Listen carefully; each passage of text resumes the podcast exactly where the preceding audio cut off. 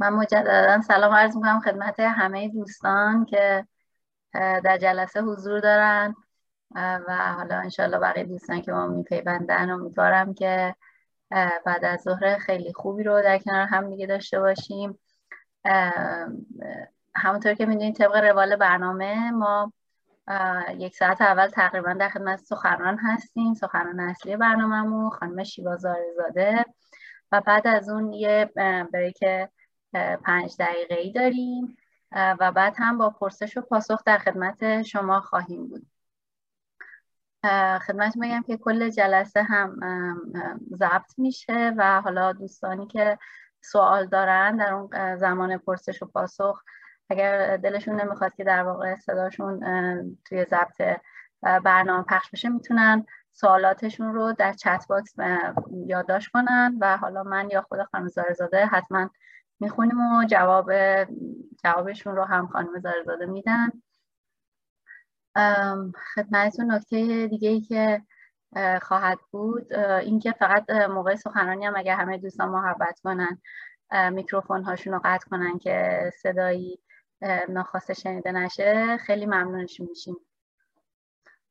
خانم شیوا زاره زاده هم برای معرفیشون من باید خدمتتون بگم که چون دکترای روانشناسی از دانشگاه فردوسی مشهد رو دارن و حالا همینطور که خدمت گفتن چند لحظه پیش اینجا مشغول گرفتن یه مدرک مستر مجدد هستن و ایشون پژوهشگر و متخصص در زمینه آموزش کودکان با نیازهای ویژه در دانشگاه آلبرتا و مکیوان در ادمونتون و بیلفلد آلمان هستند. ایشون یه سابقه ده ساله تدریس و پژوهش در زمینه روانشناسی تحولی و درمان و ارتقاء سلامت روان و کودکان و نوجوانان با نیازهای ویژه هم هستن لا مطمئنا خودشون بیشتر می‌تونن در این زمینه ها توضیح بدن. و ما مشتاقانه منتظر صحبت ایشون هستیم. در زمینه هنر و جنون و درمان. من به شخص از زمانی که title جلسه رو دیدم منتظر جلسه بودم. شما جان بفرمایید در خدمت شما هستیم. مرسی مهندس جون. مرسی از معرفیتون. من screen م رو share کنم. خب screen منو می‌بینیم درسته؟ بسیار خب شروع می‌کنیم. اول خب خودم موظف می‌دونم که با land acknowledgement شروع کنم همونطور که رسم دانشگاه آلبرتاست که به خودمون یادآوری بکنیم که خونه ها و زمین هایی رو که روش هستیم از قلمروی Treaty Six Treaty شیش هستن که قلمروی به حق بومیان کاناداست و آدم های ولکامی بودن که ما رو پذیرفتن در در واقع زمین هاشون و مرسی از آفتاب که این فرصت رو به من داده که راجع به همچین موضوعی با هم دیگه صحبت کنیم. و جا داره از رزوان جونم یاد کنم. نمیبینمشون توی اعضایی که الان هستن ولی ایشون جرقه اولیه این بحث رو زدن و از من خواستن که همچین title ی رو با هم گفتگو داشته باشیم که جا داره از ایشونم تشکر کنم. همینطور که محدث جون توضیح دادن من دکترای روانشناسی دارم و در حال حاضر در زمینه special education به معنای آموزش کودکان با نیازهای ویژه یا special needs کار می‌کنم. و در دانشگاه های آلبرتا مکیوان و بلفلد آلمان مشغول به research در همین حوزه هستم. رویکرد کاری من DIR Floortime therapy هست و من یه رویکرد رشدی تحولی در زمینه چالش های بچه با نیازهای ویژه و همچنین art therapy به معنی هنر که کار کردم و هر دو اینا رو در زمینه ارتقاء سلامت روان برای بچه ها حالا کودک یا نوجوان با نیازهای ویژه استفاده می‌کنیم و خیلی بخوام خاص و تخصصی صحبت کنم. در حال حاضر روی خستگی مفرط در واقع بچه ها با بچه که deaf and hard of هستن ناشنوا یا کم‌شنوا هستن در آلبرتا کار می‌کنیم. خب این موضوع رو که می‌خواستیم شروع کنیم برای من خیلی سخت بود که بتونم یه همچین title با یه همچین محتویاتی رو همچین concept ایی رو توی دو جلسه خیلی خلاصه و خیلی آمیانه توضیح بدم. همینطوری که داشتم گذر می‌کردم یه تصویر نقاشی که می‌بینید توی تصویر. به نظرم رسید که کل صحبت همون خیلی شبیه به همچین تصویریه که توی این نقاشی دیده میشه که از چهار تا پنج تا محتوای مختلف شکل می‌گیره و ما رو به یه فرایندی میرسونه. واسه همین از این دارم کمک می‌گیرم که به شما بگم قرار راجع به چه مفاهیم صحبت بکنیم. مثل یه فهرست مانند. اول از همه می‌خوام راجع به ساختار روان صحبت کنم که اصلا توی روان تحلیلی و روانشناسی این روان چه ساختاری داره از چی تشکیل میشه. بعد راجع به مکانیسم بالایش به طور خاص با هم صحبت کنیم که هنر خیلی به این معروفه به عنوان مکانیسم معروفه. و بعد راجع به این صحبت کنیم که جنون تعریفش چیه در روانشناسی و چه ربطی داره به هنر و هنرمند. و فرایند هنر آفرینی داره در واقع چه کاری می‌کنه در زمینه روان هنرمند. تا بعد با همدیگه برسیم به یک کانسپت نهایی بعد از جلسه یعنی انتهای جلسه دوم که اصلا از هنر برای درمان چطور میشه استفاده کرد. خب و شروع می‌کنم بحثمون رو با دو تا جمله که خیلی برای خود من جمله های دلچسبی. اولیش از دکتر نصرالله معمایی هست که یه روانپزشک خیلی معروف و پرسابقه در ایران که این جمله و کتاب مال سال 1344 ازشون هست که هر بیاعتدالی روانی می‌تواند آفریننده هنر باشد هر آفرینش هنری می‌تواند اعتدال و عافیتی در قلم، قلمرو روان هنرمند بیمار ایجاد نماید. و همچنین از کتاب نامه های ونگو در ترجمهش در سال 1349 شمسی که روان بیمارم مانع از آن نمی شود که دنیا را آنطور که می و می خواهم نقاشی کنم. هر وقت می خواهم کاری را شروع کنم خشم گنگی سر و پایم را فرا می گیرد و افسون شده ها می مانم ولی به محض آنکه به نقاشی مشغول می شوم تسکین پیدا می کنم اولین concept همونطور که توی اون نقاشی بهتون نشون دادم باید یه مقدار راجع به ساختار روان صحبت کنیم. من ببخشید اگر که آرای خودتون اطلاعات در این زمینه داریم ولی من سعی که خیلی عامیانه و از basic شروع کنم. از نظریه روان تحلیلی روانکاوی با فروید که کنم هممون میشناسیمش. اصلی ترین ایده این نظریه این بود که رفتار بزرگسال چیزی که ما از یه فرد بزرگسال می‌بینیم برگرفته از یه سری مفاهیم تجارب خاطراتی هستن که سرکوب شدن رپرس شدن در زمان کودکی. و این در واقع شکل میده رفتار شخصیت فرد بزرگسال رو و روی حول چهار تا concept اصلی خیلی مان افتاده بود فروید که اینها در واقع بیشتر repress میشن و سرکوب میشن. Love, loss, sexuality and death. به معنی عشق و از دست دادن جنسیت و مرگ. که در واقع کاراکتر ما رو این چهار تا تشکیل میدن اما اصلا برای اینکه بیشتر بفهمیم که این repress شدن سرکوب شدن یعنی چی من با همین تصویری که خود فروید بهش اشاره کرده شروع می‌کنم که می‌بینین ساختار روان رو تبدیل تشبیه کرده به یک کوه یخ که بخش اعظمش زیر آب قرار داره به معنی اینکه بخش اعظمش ناخودآگاه هست ما نمی‌تونیم بهش دسترسی نداریم.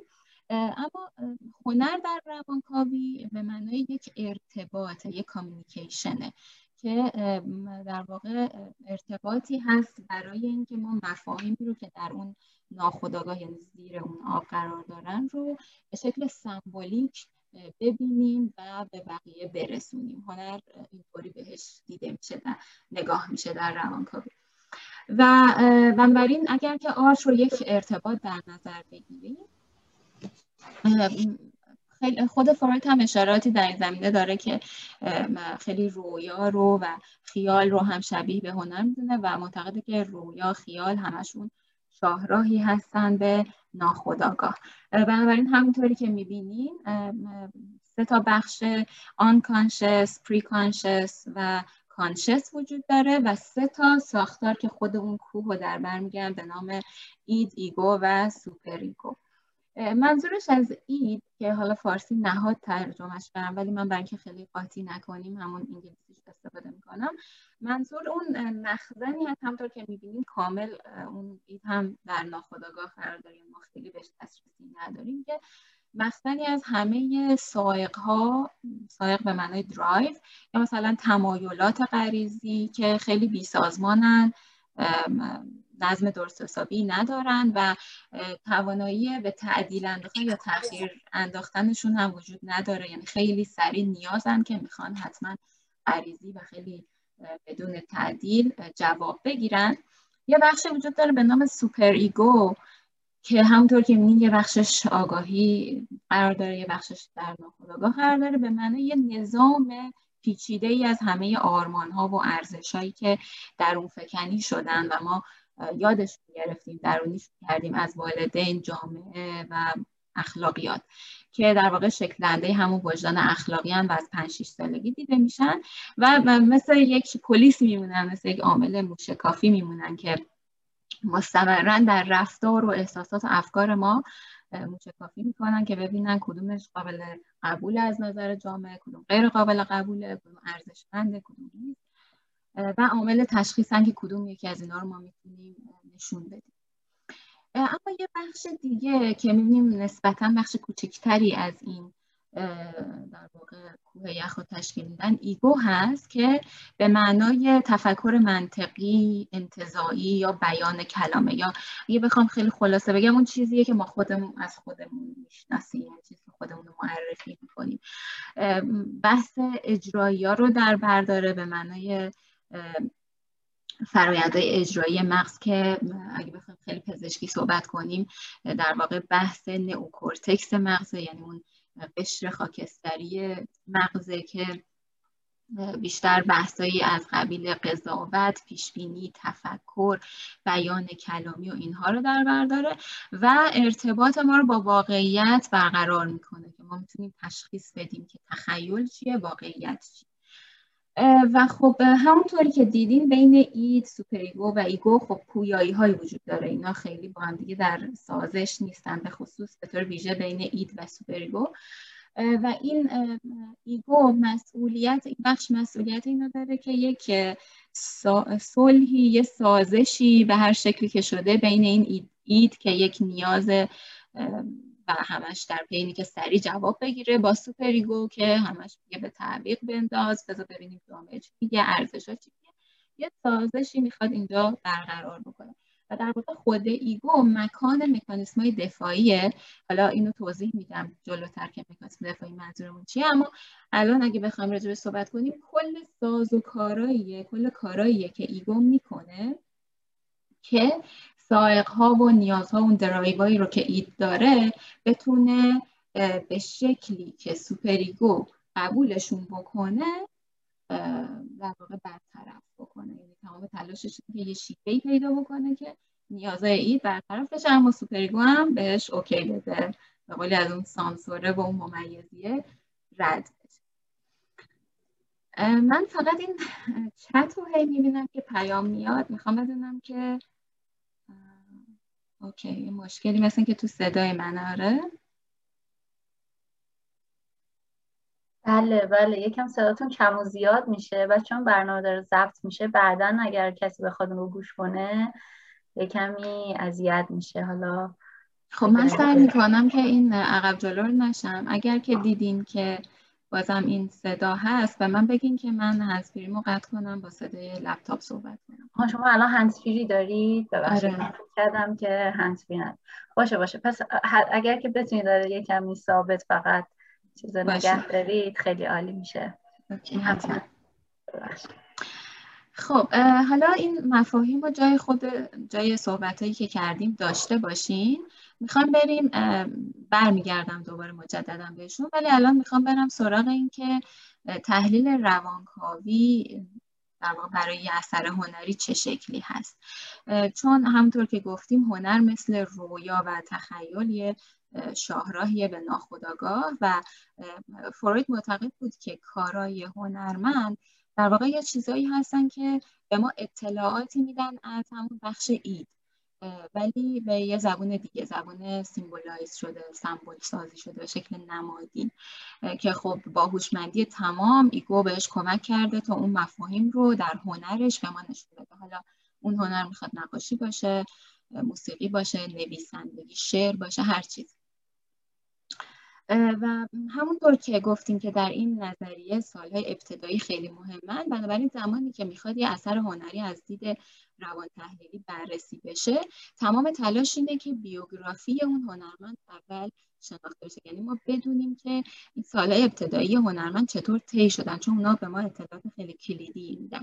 مثلا اینکه چه تراژدیایی تو زندگیش اتفاق افتاده چه والدگری داشته چه مثلا parenting parenting والدینش چطور بوده چه از دست دادن های مهمی در زندگیش اتفاق افتاده. که اینجا یه مثال عالی هست از رنه مگریت که با هم دیگه پیش میریم و کاراشو می‌بینیم که فکر کنم یه ایده بهتون میده که اصلا نظر روان تحلیلی نسبت به هنر چی هست. حالا این فردی که می‌خوایم راجع صحبت بکنیم نقاش برجسته ایه اما اگر بخوام برگردم بیوگرافی ازش بدم تو چند تا صحبت خیلی کلیدی خلاصش می‌کنم. اینکه رنه مادری داشته که این مادر مداوما خودکشی می‌کرده. و نهایتا در سن 13 سالگی رنه یه خودکشی کامل داشته. یعنی بقیه خودکشی خب قاعدتا اقدام به خودکشی بوده اما دیگه در 13 سالگی خودکشی کامل کاملی داشته با غرق کردن خودش در رودخونه. و متاسفانه اتفاقی که میفته اینه که زمانی که بدن مادرش رو پیدا می‌کنن در کنار رودخونه رنه اونجا حضور داشته. طوری که میگه که اون خاطره ها رو داره به خاطر میاره که لباس خواب مادرش روی سرش قرار گرفته بوده و بدن برهنه مادرش اوریان بوده و کنار رودخونه دیده می‌شده. حالا میریم نقاشی رو ببینیم که کشیده. در سال 1934 فکر کنم با این بیوگرافی ما خیلی راحت و خوب می‌تونیم ارتباط برقرار کنیم با نقاشی که کشیده شده که خیلی تفسیرهای متفاوتی از این نقاشی داده شده. یکی از تفسیرها اینه که در واقع رنه با کشیدن این نقاشی داره مادرش رو مسخره می‌کنه به این معنا که مادر با پرت کردن خودش کشتنش در رودخونه چیز بیشتری از یه ماهی نشده. همچنین این دوتا نقاشی رو می‌خوام بهتون نشون بدم. دوباره از رنه که خیلی فکر کنم به ما یادآوری می‌کنه اون بحث این که لباس خواب مادر چهرش رو پوشونده بوده. و خب بسیاری از کارهاش تصویر صورتها با لباس های پوشیده شده ای هست اما کالین در کتاب دیگه ای که تفسیری میده روی این نقاشی نظر دیگه ای داره. اون نظرش رو می‌تونید اینجا همینطور که انگلیسی رو آوردم. ببینین اما فارسی و برداشت من این بود که در واقع کالین میگه که رنه در این نقاشی قدرت اینو داره تا ما رو مجبور کنه به چی نگاه نکنیم. یعنی وقتی نقاشی رو می‌بینیم ذهن ما چشم ما بارها رفت و آمد داره رفت و برگشت داره بین بدن برهنه اندام جنسی مادر و چهره‌ای که شبیه به ماهی شده و یک جذابیت خیره کننده در این حال وحشتناک رو برای ما داره و به ما میگه که به چی, باید, به چی باید نگاه کنیم به چی نباید نگاه کنیم. یا تفسیر دیگه ای که روی این نقاشی ها شده تفسیر این هستش که شاید تلاش رنه یک اعتراض برای علیه در واقع هنجارها و قوانینی که عشق رو بیرون از عرف جامعه تعریف می‌کنه. یعنی عشق خیلی پوشیده در پستوی خونه ها باید خیلی تابو ماننده نباید بهش صحبت بشه بفهمیم عاشقا کیان یه انگار یه اعتراض یا نشون دادن یه همچین محتوایی. چرا دارم اینا رو میگم؟ به خاطر اینکه فکر کنم در نگاه اول ما داشتیم می‌گفتیم که رنه چه اتفاقاتی براش افتاده زندگیش چی بوده؟ پروژکشن رنه چی بوده؟ بعد برگشتیم تفسیرهای آدمای دیگر رو خوندیم. واقعیت اینه که فروید معتقد در روان تحلیلی همونطور که یک اثر نقاشی در واقع ناخودآگاه و اید هنرمند رو به ما نشون میده. ما هم که داریم اونو نگاه می‌کنیم تفسیری که داریم چیزی بیشتر از ناخودآگاه خودمون و اید خودمون من فکر کنم اینجا خیلی این محتوا ربط داره به بحث مرگ معلف که یه کانسپتیه که ما معتقدیم که پدیدآور حالا نویسنده یا می‌تونه هنرمند باید جدا از متنش جدا از اثرش دیده بشه. خیلی به این ربط داره. چون در واقع وقتی که یک اثر هنری ایجاد میشه حالا می‌خواد متنی باشه نوشته باشه شعر یا نقاشی یا موسیقی دیگه متعلق به اون هنرمند نیست. از اونجا به بعد دیگه آدما هستن. که با تفاصیل خودشون برداشته خودشون رو دارن و با تروماهای شخصی خودشون با اون هنر ارتباط برقرار می‌کنن. بنابراین توی رویکرد روان تحلیلی فارغ از این که اصلا قصد هنرمند چی بوده چی رو می‌خواسته به ما نشون بده قضیه اینه که ما چقدر با اون محتوا ارتباط برقرار می‌کنیم چقدر اون محتوایی که داره ارائه میشه تریگر یا تحریک کننده داستانهای تروماتیک خود ماست. در واقع اکویی از مموری های خود ماست. خب. خب من دارم پیام می‌گیرم که همچنان این مشکل هست. پس اجازه بدیم من هنسفیریمو قطع کنم.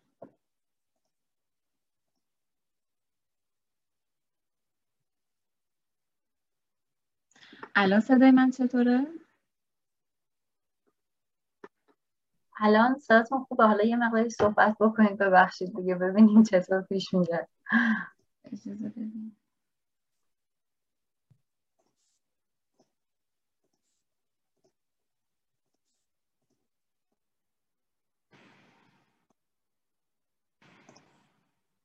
ببخشید میشه دوباره, دوباره صحبت کنیم؟ من صدا ببینم صدای شما رو دارم. شما الان صدای آره خوبه. خیلی. آره صدای من چطوره؟ الان برای من خوبه. البته بعضی از دوستان مثل اینکه میگن خیلی صدا تفاوتی نکرده ولی فکر کنم حالا همطوری که ادامه بدیم ببینیم چطور میشه. خیلی متاسفم که این اتفاق میفته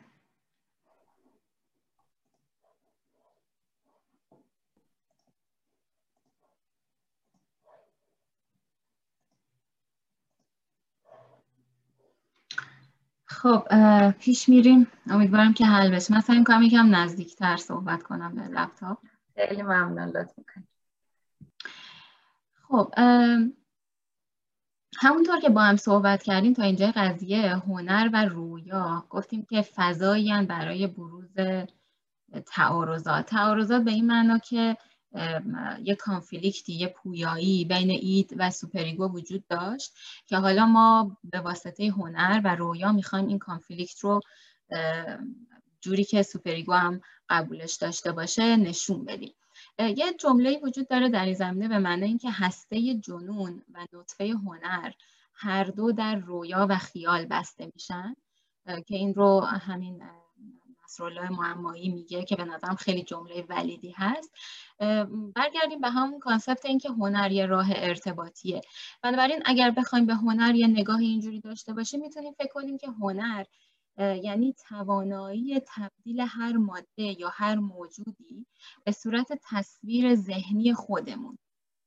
و از اونجا به بعد وقتی ما تبدیلش می‌کنیم به یک تصویر ذهنی اتفاقی که میفته اینه که یه ارتباط شخصی با اون تصویر ذهنی پیدا می‌کنیم. یعنی چی؟ یعنی اینکه دیگه همه چیه اون concept دست خودمونه. خودمون می‌تونیم کمش کنیم زیادش کنیم و هر شیوه‌ای که دلمون می‌خواد درش بیاریم و از اینجا به بعد انگار که اون concept اون محتوا تحت تاثیر اراده احساس ما و فکر ماست. و دیگه از چیزی که واقعا در واقعیت وجود داره می‌تونه دور بشه. و انگار خیلی رفت داره به این موضوع که در رویا یا جنون هر چیزی می‌تونه جای چیز دیگه ای باشه مثل تصویری که می‌بینیم. انگار کن کنه یعنی ما تصویر می‌کنیم که وجود داره و وجود میشه به وجود میاد وجود پیدا می‌کنه. همه اینا رو گفتم که کم کم برم سراغ بحث مکانیسم دفاعی. که گفتیم یه بخشی به نام ایگو وجود داره که این مکانیسم های دفاعی دارن توی اون اتفاق میفتن و این بخش داره تمام تلاشش رو می‌کنه سازوکارهایی ایجاد می‌کنه که هم بتونه سائق‌های id رو کنترل بکنه و هم بتونه اون افکار تهدیدآور نیازها همه رو از ممیزی superego رد کنه و به نمایش بذاره. خب خیلی طبیعیه که نمی‌تونه خیلی واضح راجبشون صحبت کنه. پس باید تبدیلشون بکنه به نمادهایی به سمبولهایی. یکی از این مکانیسم های دفاعی sublimation هست که فارسی ترجمه شده به والایش یا تسعید که در واقع توی این مکانیسم ego فرد یا همون بخشی که بخش منطق فرد وجود داره سعی می‌کنه تا تمام امیال ناخواسته که از دو تا موضوع اصلی ریشه می‌گیرن. یا مسائل sexual هستن به معنای مسائل جنسی یا aggression هست به معنای مسائل پرخاشگرانه. بنابراین سعی می‌کنه این امیال ناخوشایند رو و خواسته های نامقبول رو به شکلی در بیاره که مورد پذیرش و تشویق دیگران حتی قرار بگیره. یا می‌تونیم اینطوری بگیم که این عرایز استراباور و سرکوب شده رو به شکل کاملا پخته و جامع پتن بروز میده. این مکانیزم یکی از مکانیزم های خیلی مچوره به معنی که پخته است و خیلی مثبت و سازنده است.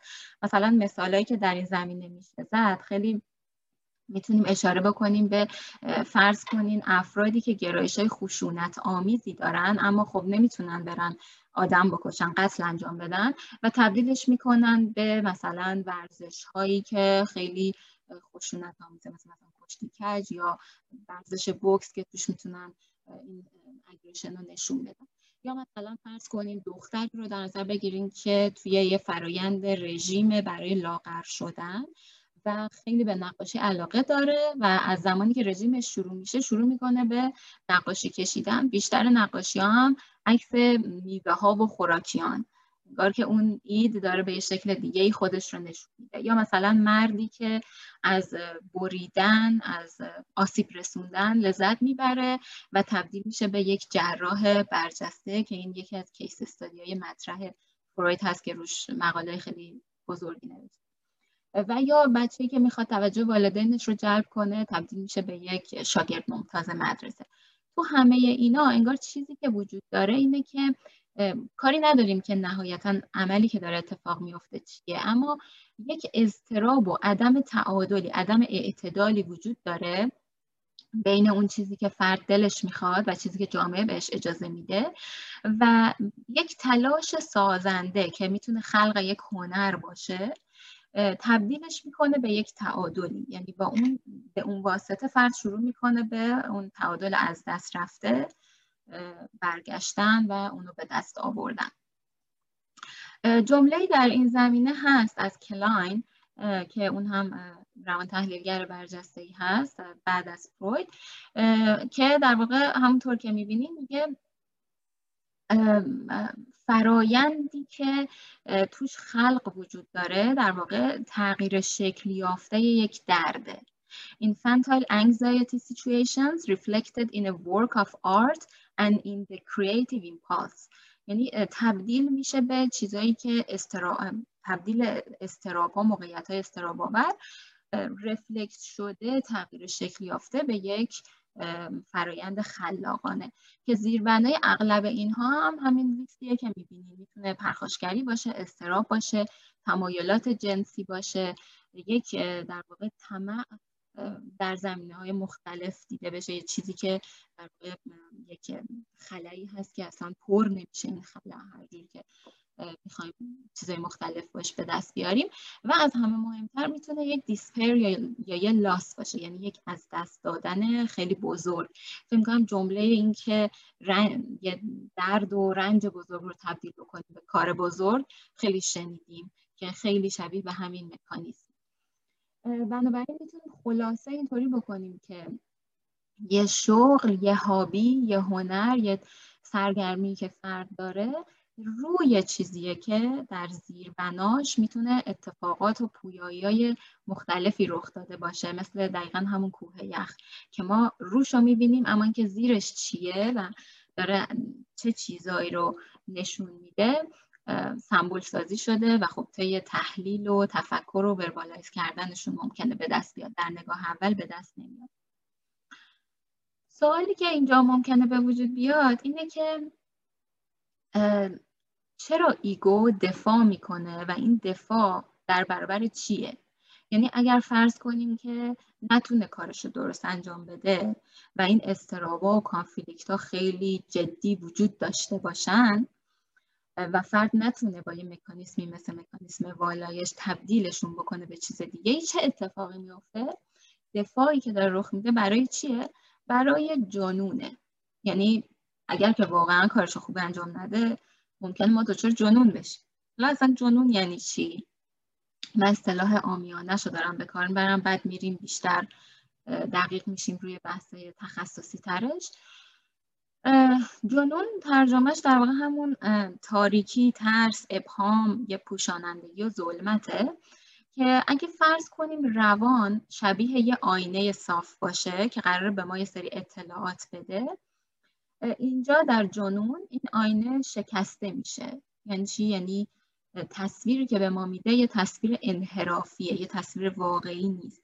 واقعیت دنیای درون و بیرون رو دیگه نمی‌تونه به ما نشون بده. یه تصویر تحریف شده به ما نشون میده.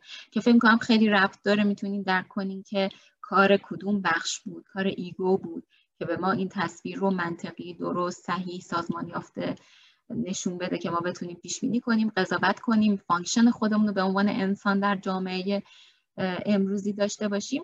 که خب واقعیت اینه که جنون اون بخش رو به هم می‌زنه. یعنی یک ego ی به ما میده که یک ego شکننده است. و دو تا فاکتور توش خیلی مهمه. همونطور که اینجا می‌بینیم فاکتور اول قطع ارتباط با واقعیته. اینکه در جنون اتفاقی که میفته همونطور که خیلی عامیانه آدمی که اگر به مرحله برسه که psychotic باشه و بستری بشه ما می‌بینیم که قطع ارتباط با واقعیت کرده. یعنی خیلی توی reality testing ها اینکه کجایی چه سالی هست داری چی کار می‌کنی تو کی هستی نمی‌تونه orient نیست نمی‌تونه جواب دقیقی بده. و دومی هم پریشانی در قلمروی کنترله. یعنی اون sense of agency که فارسی ترجمهش کردن به احساس عاملیت رو دیگه نداره. یعنی عاملیتی روی افکارش احساساتش رفتارش نداره. انگار که یه پریشونی در قلم روی این آزادیا داره براش به وجود میاد. و یه توصیفی از این جنون ارائه میشه. به نظرم توصیف جالبیه. اینکه انگار بیمار تماشاگر بی مداخله میشه از همه صحنه های رنگارنگی که مثل فیلم دارن جلوی چشش میگذرن. این صحنه ها تجارب زندگیشن خاطراتشن اتفاقاتی که در حال حاضر دارن براش رخ میدن. اما انگار اینا همه آزادن در بند فرد نیستن و فرد بی مداخله انگار هیچ کنترلی نداره فقط داره این تصاویر رو می‌بینه. همونطور که گفتم که از یک توصیف آمیانه می‌خوایم بریم یک کمی توصیفمون رو دقیق تر و علمی تر کنیم می‌رسیم به بحث اینکه خب این جنون دو مدل داره در روان تحلیلی به معنای نوروز یا سایکوز یعنی روان رنجوری یا روان پریشی. در معنای نوروز که فروید و اغلب روان تحلیلگرا معتقدن که هممون کم و بیش در این دستبندی قرار می‌گیریم اینه که گاهی اوقات اتفاقاتی میفته که بیماری هایی اختلالات روانی که سازگاری ما رو مختل کنند مثل استراب، افسردگی، وسواس یا مشکلات دیگه ممکنه برای ما رخ بدن و اسمشون روان رنجوره یعنی یه اختلال نوروتیک برامون اتفاق میفته که شاید جایی باشه که ما تصمیم بگیریم مثلا یه psychologist رو ببینیم راجبش با کسی صحبت بکنیم احساس نیاز بکنیم. که اینجا این جنون یا این از همپاشیدگی شخصیت فرد رو در بر نمی‌گیره. یعنی شخصیت سر جاشه فرد reality testing داره یعنی از reality testing سربلند بیرون میاد و اوکی می‌تونه کنترل خیلی چیزا رو داره. فقط مثلا اگه فرض کنیم وسواس داره کنترل روی اون کارهای اجباری که برای وسواس انجام میده نداره. که در روان تحلیلی خیلی معتقدن که این نوع جنون توش آفرینندگی هم وجود داره. یعنی فرد یکی از کارهایی که می‌تونه بکنه برای مقابله با این جنون اینه که می‌تونه دست به خلق زدن بزنه و خلق کردن بزنه و آفرینندگی داشته باشه. اما توی جنون psychotic یا روان پریشی اینجا همون قسمتیه که دیگه ego آسیب دیده و قطع ارتباطی اتفاق افتاده و گفتار و کردار فرد کاملا آشفته است و اختلالایی رو می‌بینیم در کنش های عالی مغز یعنی memory از بین رفته attention از بین رفته و شخصیت فرد رو در بر می‌گیره که این حالت توش توهم و هزیان وجود داره و ما دیگه تو این حالت آفرینندگی نمی‌بینیم. یعنی اون مکانیسم والاش اینجا دیگه رخ نمیده. حالا که با اینا بیشتر آشنا شدیم شاید بهتر بتونیم اصلا کل این موضوع رو درک کنیم که پس سوال این که آیا هنرمندا مستربترن آیا هنرمندا بیماری روانی دارن؟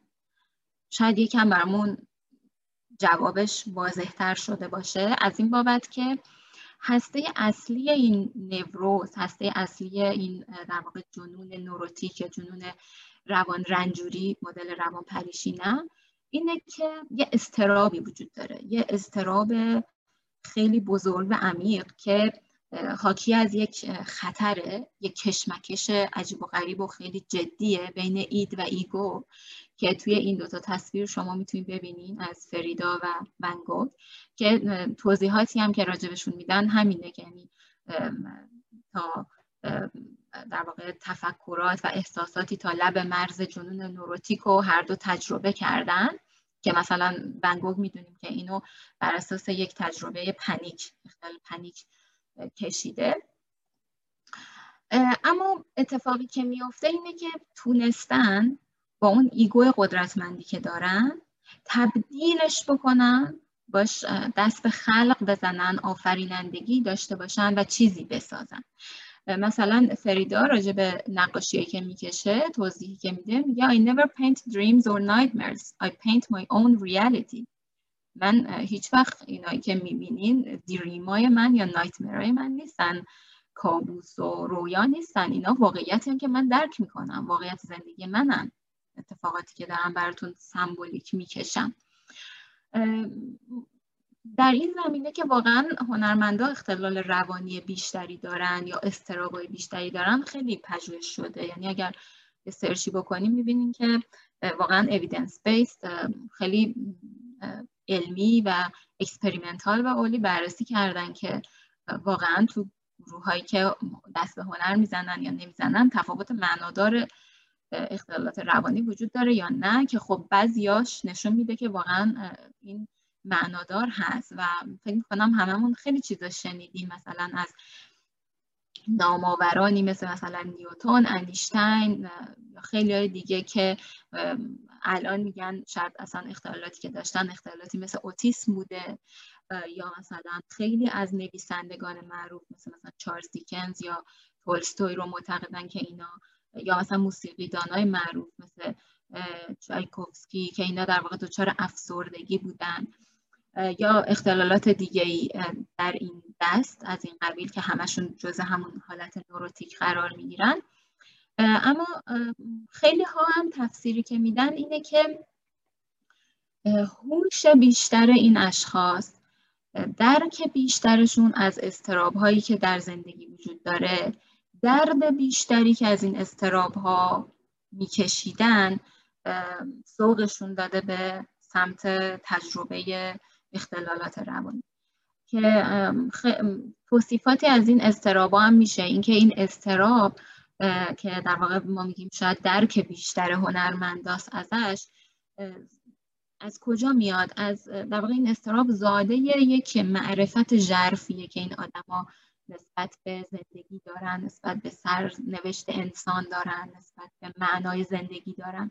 یا آفریننده یک نگاه عمیقیه که یه نگاه فلسفیه که به زندگیشون دارن به وجودشون دارن. و یه تلاشیه یه فریاد مستمره واسه اینکه توضیح بدن که دارن چی رو تجربه می‌کنن. می‌خوام بحث رو تموم کنم با برگشتن به تصویری که برای این سخنرانی انتخاب کردم که خیلی ارتباط گرفتم با این تصویر که به نظر می‌رسه تو تصویر سمت راست یه هنرمندی رو فرض کنیم که ego قوی داره ego یی داره که از هم پاشیده نیست بهش می‌تونه کمک کنه اضطراباشو ببینه تا لب مرز اون جنون بره سرشو بکنه توی اون جنون و ببینه اون ور داستان چه خبره اون اضطرابا رو تجربه کنه و بعد بیاد بیرون و symbolic شون کنه توضیحشون بده.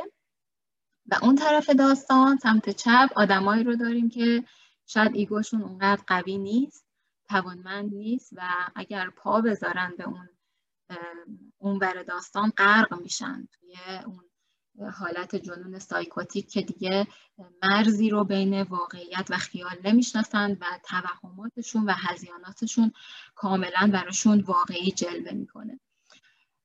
و انگار گیر میفتن دیگه اونجا. ولی انگار هنرمند می‌تونه بره لمسش کنه و دوباره برگرده. یک رفت و آمدی داره هنرمند. حالا با هر هنری که داره بین مرز خیال و واقعیت. و دو تا جمله رو میگم و بحث رو تموم می‌کنم. بحث این جلسه رو از یکیش از گوته است که میگه شعر یعنی رهایی از رنج و شکنجه. لحظه ای که از افکار مزاحم و مسلط رها می‌شوم شعر می‌گویم. و یکی دیگهش از دکتر لومبورزو هست که یک پزشک و مردم شناس ایتالیایی بوده که میگه هر آدمی دچار شکست اعصاب می‌شود. تنها انسانهای خوشبخت با نبوغ و هنر به شهرت می‌رسن حالا من شاید لازم باشه که خوشبخت رو تغییر بدم به اینکه انسانهای شاید توانمند تر انسانهایی که ایگو قوی تری دارن که دیگه خیلی رفتش ندیم به لاک و خوشبختی. و بحث رو تموم می‌کنم که اگر دوستان سوالی دارن بپرسن و فقط اشاره می‌کنم که جلسه بعدمون راجع به این خواهد بود که حالا از هنر چطور میشه برای درمان استفاده کرد. هنر درمانی چی هست و هنرمندا چطوری به خودشون کمک کردن برای اینکه این استراب رو کمتر تجربه بکنن؟ مرسی که با من همراه بودین و عذرخواهی مجدد می‌کنم که صدا مشکل داشت و قطع و بس میشه